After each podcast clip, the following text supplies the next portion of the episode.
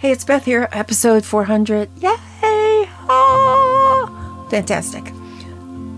Okay, I do love doing this.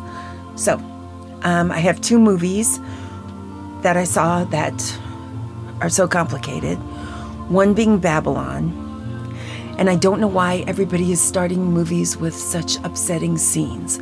Like in The Whale and in Babylon, all anybody talks about is this elephant.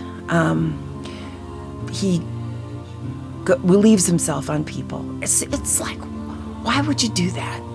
Why would you create a scene like that in the very beginning? It's so jarring. I don't even know what's going on. It's off-putting. But anyway, that's what he did. And everybody loves this guy, Damien Chazelle or whatever. Okay, this is basically a remake of Singing in the Rain. And it's the dark side of Singing in the Rain. And it's very chaotic. And I suppose it's supposed to be... It's supposed to amaze me with its debauchery. It doesn't. And I don't like the red dress that she is wearing. Margot, in this movie, it's unattractive. So all of that goes on. Who hasn't seen everything like this before?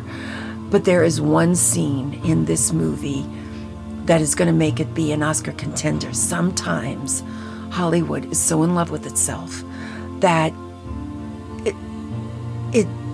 it does create the beauty, especially of what they did back in the 1920s. Because when it was a scene and it was a cast of thousands, it was actually thousands of people. And there's this one scene where the camera's broken, they need a new camera, they've got all these people on this field, they will not be there tomorrow. This guy goes, gets a camera, gets it back in an ambulance, and they capture the perfect light and the perfect moment. And it's Brad Pitt, and it's really well done. And it just makes Hollywood look great. Hold on for a sec. Alexa, volume down. What is going on with her? Okay, so, and then there's another scene where you see Margot Robbie speaking lines, and it really was the Wild West back in the day. And there were all these mistakes, takes they had to do over. And she really does show the range of her acting. Because of those two scenes, this movie is going to be up for Oscars, and everyone is in Hollywood is going to love it because it's grandiosity at its most grandiose. And it's showing them as all geniuses, and Hollywood is, filmmaking with capital F. And so prepare yourself, it's going to be there. It's not that great. So would I go to the theater to see it? No, I wouldn't. Would I watch it on television? Yeah, I'd watch it just to see those two scenes. And the rest of it, I don't know what he was trying to do. Surprise me, amaze me, horrify me. It's chaotic. 3 hours of total chaos. The ending is tacked on. Everyone says that. The story is, we don't care for anyone, okay? They were so into spectacle that they forgot to write characters. And they had Brad Pitt, and they could have done it. And he's supposed to be John Gilbert, and that is an interesting story. And it's romantic, and it's heartbreaking. And Brad Pitt can do that. But they just got too wrapped up in what everything looked like, so big waste. But it's going to be up there because of those two scenes. And maybe you can just YouTube those two scenes and just watch them. I would say the first one was a little bit in the story. The clock was ticking for 5 whole minutes. And I was on the edge of my seat during that time. So maybe just watch. It's 3 hours. I don't want to put you through it. Both of these scenes are in the first hour. I would say the first hour was a good movie. The next 2 hours, I think they were just tacking everything on, hoping that something would stick. So that's that movie. The next one is Steven Spielberg's Fablemans. And he picked the name Fable because in German, fable is about fables. Okay, so fine. That's where he got the name. The movie is about his mother and father.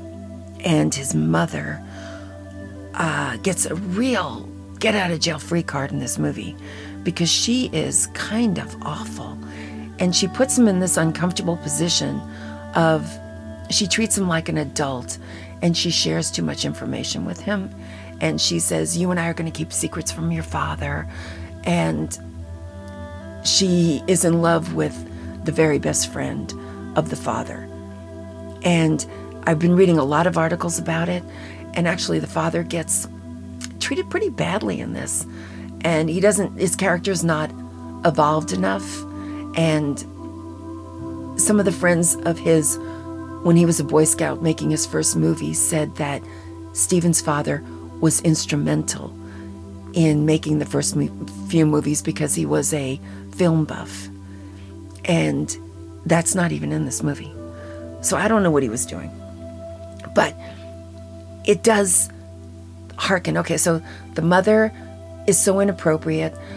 She has them filming her in this see-through negligee with no underwear on, and her three daughters and son are watching this. And it's backlit by a car, and he's supposed to film it. She's a pianist and everything, and Judd Hirsch is in it, and he says art is art, and I'm like, wait a minute, she is supposed to be these children's mother, and she keeps this big dark secret from her husband that she's in love with his best friend. I'm like, I'm not into her, and I think he says that he loved her very much, but I don't know. A therapist would wonder because in his first movie, his big one, Sugarland Express, the father is very meek, and the mother, who's Goldie Hawn, is immodest and brash. Okay, that's what his mother was like. Okay, so here's another one, Close Encounters, isolated father. Okay, that's his father in real life. Family in Turmoil, Poltergeist. Okay, and then there's Catch Me If You Can. That's an unknowable father, an unfaithful mother, and a wayward son because he didn't want to go to college. So that is basically, he kept reviewing his life in his movies because he chose the movies he wanted to make. They weren't thrown at him. He wasn't in a studio with Goldwyn or anybody throwing and do this next, do this next.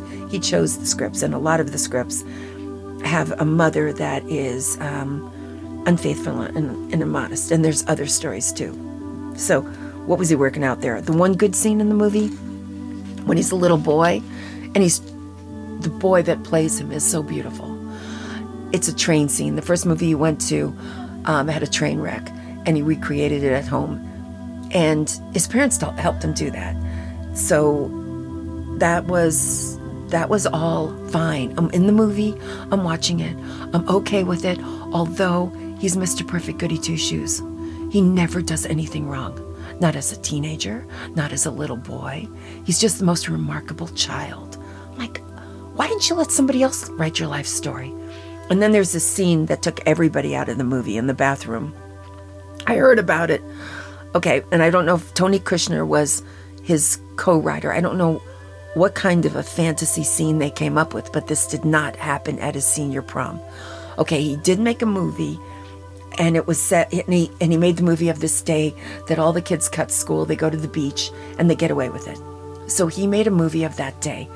Okay, but in this movie that all the kids that are still alive, they're 75,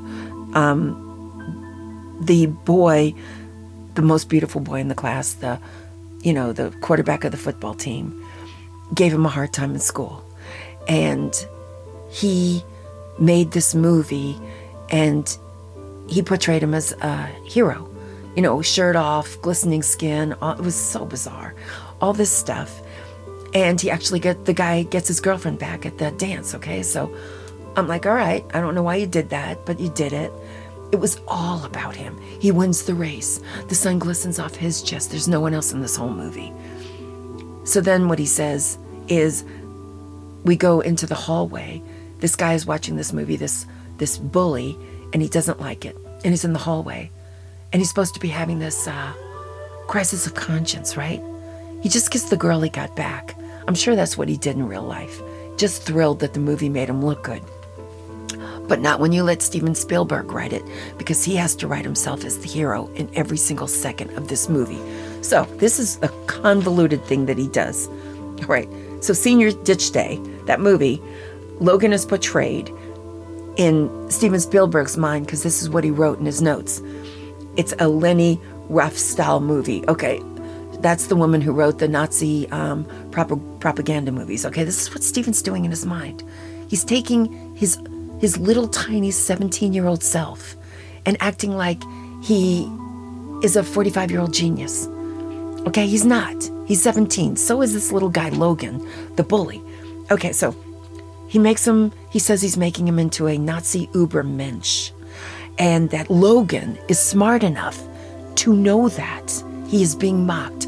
Logan is not smart enough to know that he's being mocked. He looks great in this movie. Everybody's cheering for him and clapping for him. Even in the portrayal that Steven has on in his film, everyone loves Logan. We're clapping when he wins the race. He gets the girl back. It's crazy.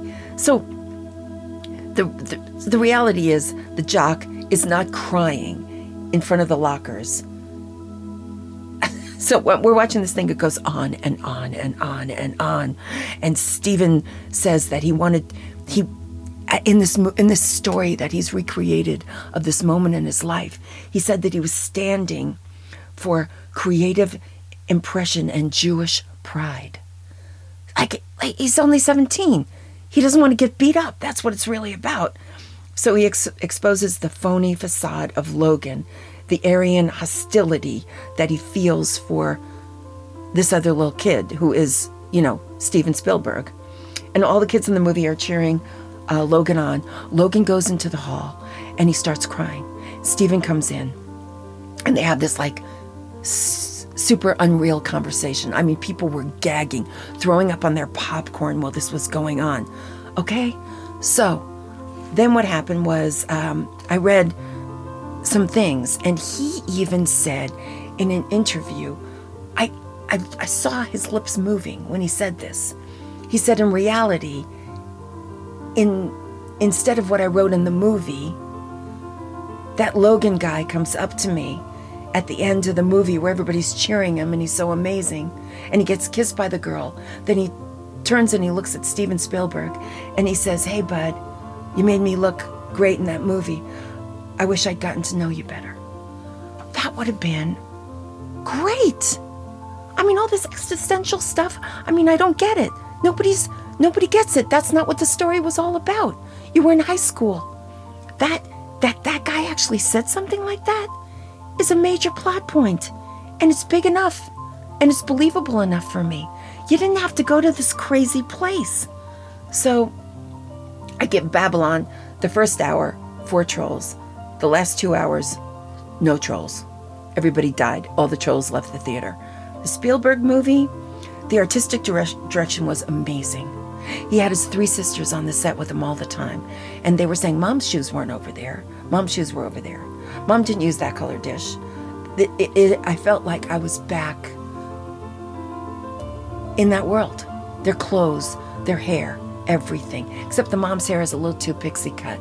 I don't think a woman with her, and maybe, of course, it's probably true because they probably saw pictures, but I think she would have put a little bit more hairspray in it. Michelle Williams's hair looked like she was in a preschool class, 4-year-olds. So I think those women used hairspray. They used Dippity-doo. Their hair was like a nest, like a rat's nest, all of them. So that was the only thing that I didn't think was perfect. The guy's clothes, the father's, everything was great. So I would give the 3 sisters an Oscar for artistic direction for this movie, because I know they did it. They were there all the time. They say Steven was crying all the time. Well, yeah. He was crying over his fictitious, amazing life that he led. Mr. Perfect, like a godsend to the planet Earth. So forget it, okay? So I would give those girls the Oscar for that. And then I would give him nothing. I mean, seriously, you're not that great, Steven. You weren't that great at 17. You weren't, okay? And the first movies you made All the guys, all those Boy Scouts in that movie said your dad was there. He directed the first movie. He taught you a lot of the tricks you learned because he was also interested in filmmaking. And he was an engineer, and he knew pyrotechnics, and he knew how to make everything look like it did. He didn't make it all up. Why do these guys have to pretend that they got no help from anybody? Just drives me crazy. So, would I see it? I'll definitely watch it at home, the Fableman one, just to see, you know, and if anybody asked me to write my own life story and my teen years, I'd be very tempted to do what he did. Very tempted not to be the person I really was, not to have the feelings I really had. And I'd add some glamour and some wisdom to that little tiny person who just wanted to sit next to someone in the cafeteria. That's who he was. He can't fool me. So, anyway, both of these movies do not deserve your ticket, and I'm really, really, really excited about saving movie theaters, but I just can't. I can't make you do it. Not this time. It's not fair. It's definitely not fair. So, and I don't want you to waste 3 hours of your life watching Babylon. I really don't. So, those are the reviews. Those are the movies. I will see the movies for you. I will keep doing the hard job of sitting there, eating food, which isn't hard, drinking, which is not hard at all. But 3 hours of, like Babylon, I really felt like it was a chore. And that is not entertaining. So, anyway, I'll be back and 400 episodes. Yay! Thanks. Bye-bye.